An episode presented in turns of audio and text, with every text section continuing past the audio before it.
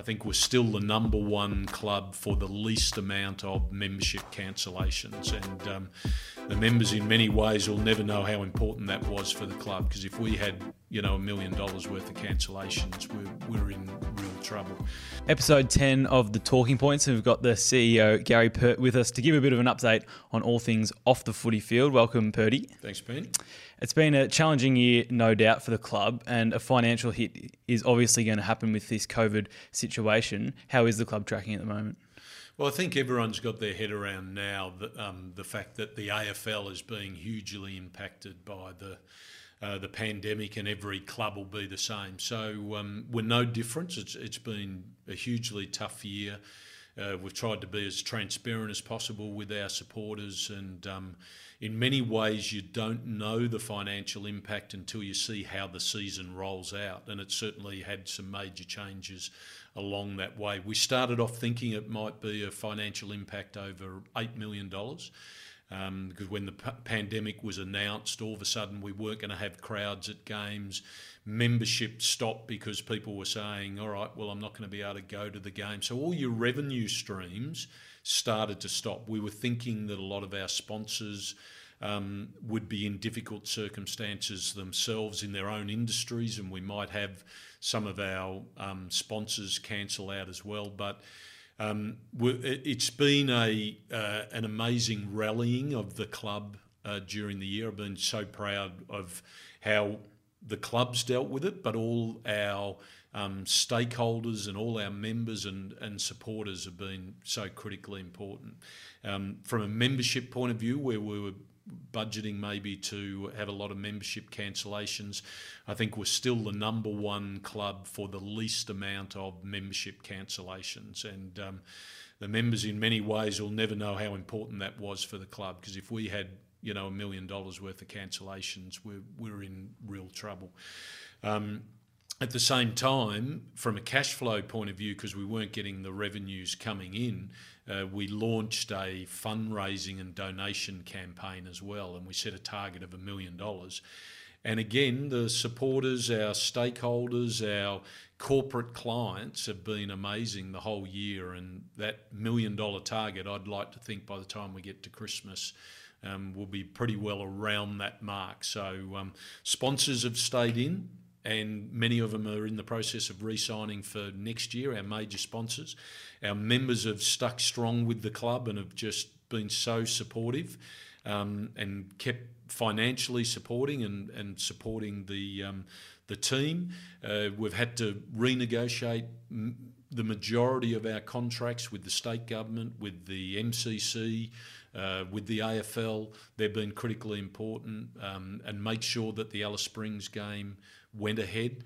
That's worth seven or eight hundred thousand dollars to us every year. So um, to make sure, working with the Northern Territory government and AFLNT, um, these are all been key contributors to the point that uh, it'll be a much smaller impact.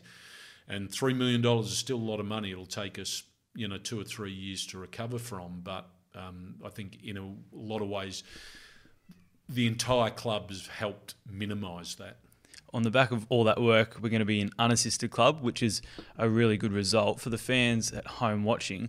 What are the benefits of that? Yeah, and I, I, the fans and, and members should sit back and, and really give themselves a pat on the back. And I've made it very clear to everyone at the club, including the players, how important um, the fans have been. Uh, to put us in a position where we won't be requiring a loan from the AFL and the banks why that's really important. And we, we wanted to do everything possible for that not to be the case. Because if we take a loan from the AFL and the banks, uh, there'll be obligations, there'll be commitments that we'll have to agree to as part of um, taking that money. Um, that no doubt would uh, compromise our ability for the board and myself as CEO and the football program to make the decisions we want to make about what's in the best interests of our football program, and that um, would apply until you pay that money back. So it was really important we were unassisted, and um, in so many different ways. That's uh, because of the support of the the members and the supporters have given us the cash flow that's allowed to get us to that point. And I said before we'll make a loss of three million dollars. Um, and we'll still be unassisted. Uh, we won't be taking on any extra debt to actually get through this pandemic, um, assuming we don't have another disaster next year. Um, and that's all come about because you know several years ago the board decided to sell the Leighoak gaming operation, take that money and put it into an investment portfolio. Um, they certainly weren't anticipating something like a pandemic, but they actually wanted to have the flexibility to have that money invested to to either use to pay down debt, which part of it has been, um, to to put into our home base facility when that happens over the next couple of years. But what it's allowed us to do, that balance sheet, uh, the balance sheet has allowed us to um, ride through this pandemic in a way that a, a, lot of other clubs won't be able to do. So. Um, uh, it was a very good decision by the board several years ago, and it's it's helped us right at the moment. On the back of all that, how has this affected the facility, and um, how are we progressing with that? Because obviously, it's something that we're wanting to have as a club, where the whole footy department can be with the the staff. So, are we still on track with that despite COVID? Um, we're still on track. It probably slowed it down a little bit because at the start of the year, the state government obviously had their hands full, and to be quite honest, we were in survival mode as an industry and as a club. Um, but we're already back engaged now with the state government. We have a working party with them. Uh, we've had our second allocation of funding from the government to continue that working party progressing through. Um, I'm really happy where it's at. Uh, quietly excited about where we're at, but um, really I can't wait for the time until I can go through it with a little bit more detail with the supporters and members about um, what things potentially look like in the future. But still too early. We're, we're working through all the, the AFL, the state government, all the um, critical stakeholders in the mix, but um, it's well and truly on track in terms of our current setup. We're obviously up here in Maroochydore, uh, enjoying hub life. We're two months in. How are you finding it? Obviously, much nicer off the back of a win, but are you adapting to everything up here? Um, the hub life is really interesting. It's um, because what we've got is we've got uh, you know like 120 people from the club. Um, living every minute together every day, and we're having breakfast, lunch, and dinner, and uh, quite often we're having team meetings with the players and their families, and kids are in the room. We've, we've really set ourselves to say um, we're a group, we're away. There'll be times when the players have to go in a state and the coaches and go off and hopefully win games, and then come back to the the families within the hub and everyone has been amazing in the way they've dealt with it. But you know, you raise that point of when you have a win, yes, it's fantastic. Um, and I've been part of that when you have great wins, whether it's against Hawthorn or against Collingwood, uh, St Kilda, and, and then you come back to the hub and, and you've got family and the kids and the whole club here to to really enjoy that together. Um, at the same time, it's pretty tough when you're not winning because you, you, in a lot of ways, you can't escape football. We're we're sort of in such close quarters here, so um, it's a challenging time for all clubs. It's certainly something that our wildest dreams we could never have thought up. Um, but we're we're here for performance. We we set ourselves from the time we rolled up here to say we're here for one purpose: to to perform, to win games, to take steps closer to making the finals. And we make no apologies for the fact that our expectations, and the, we've said this to the supporters at the start of the year, and our expectation still is um, to be back in the finals and and being a threat in those finals. So we've still got a lot of work to do.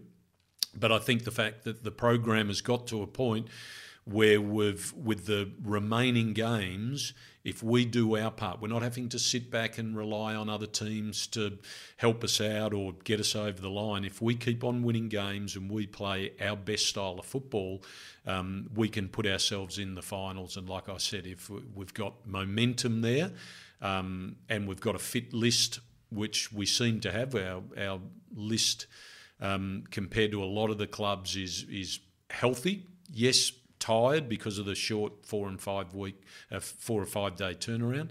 Um, but it's a we've got the majority of the list available every game.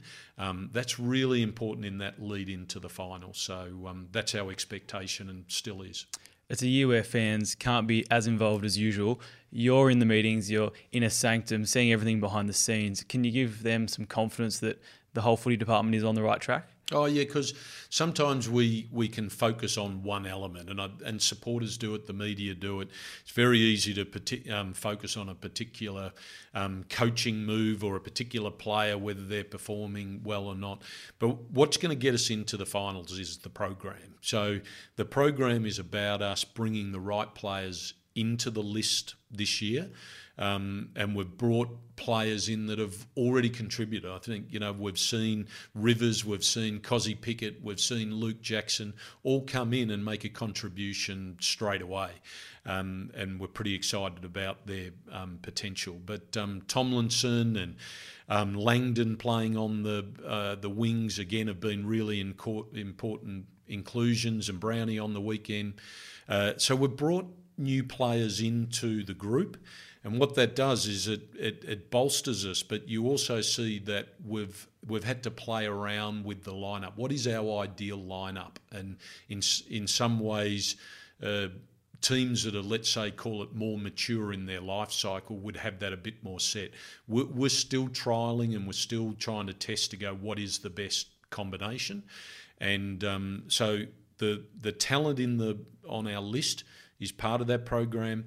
Then to get that list fit and available to be picked each week, and I think Darren Burgess has done magnificent work in the preseason, and he continues to do that in the hub and keep the list uh, healthy and, and available. And then it comes down to um, the game day and so much of what we've seen, and I don't have to tell the supporters about this. We've all done it. We've, it's it's been a roller coaster year, and we've seen some of the best football played by the team in recent times, and we've seen some uh, pretty poor quarters and some um, a, a couple of games which were hard to watch for everyone and and that variation again is something if if we're going to be making the finals and be a real threat in the finals it, it's about the best teams aren't necessarily playing a higher standard than what we've put out as our best what we need to be doing is we need to be playing for four quarters. And we've seen that in games this year. Um, like I said, is the uh, when you watch the Hawthorn game, when you watch the Collingwood game, uh, you know, we see th- their four quarter efforts, that's, and that's what it's got to look like. And when we start to mature, we start to settle down the list, but also we start to execute the plan over the entire four quarters and we do it every week, that's when we're going to be at our best. Um, we've seen some games uh, this season that have been really costly for us because we might be sticking to the game plan and for 10 minutes or 15 minutes or for one quarter we drop off that game plan. And against the good teams that's enough for them to score against you and, and it can cost you the result in the end. And we've seen that. And like i said that's the work we're doing as we lead into the finals is about really getting that um, entrenched, so we're playing at our best for the four quarters, and we can roll up. And every week, even, even if we drop off in a particular week, it's a very small drop off. The best teams that are in the top four, they're there for a reason because their um, their lower performances are not that far off their best performances, and that's what um, that's the path that we're on. Well, hopefully we can keep the momentum going this Thursday. Perty, thanks for your time on Talking Points. Great. Thanks, Ben.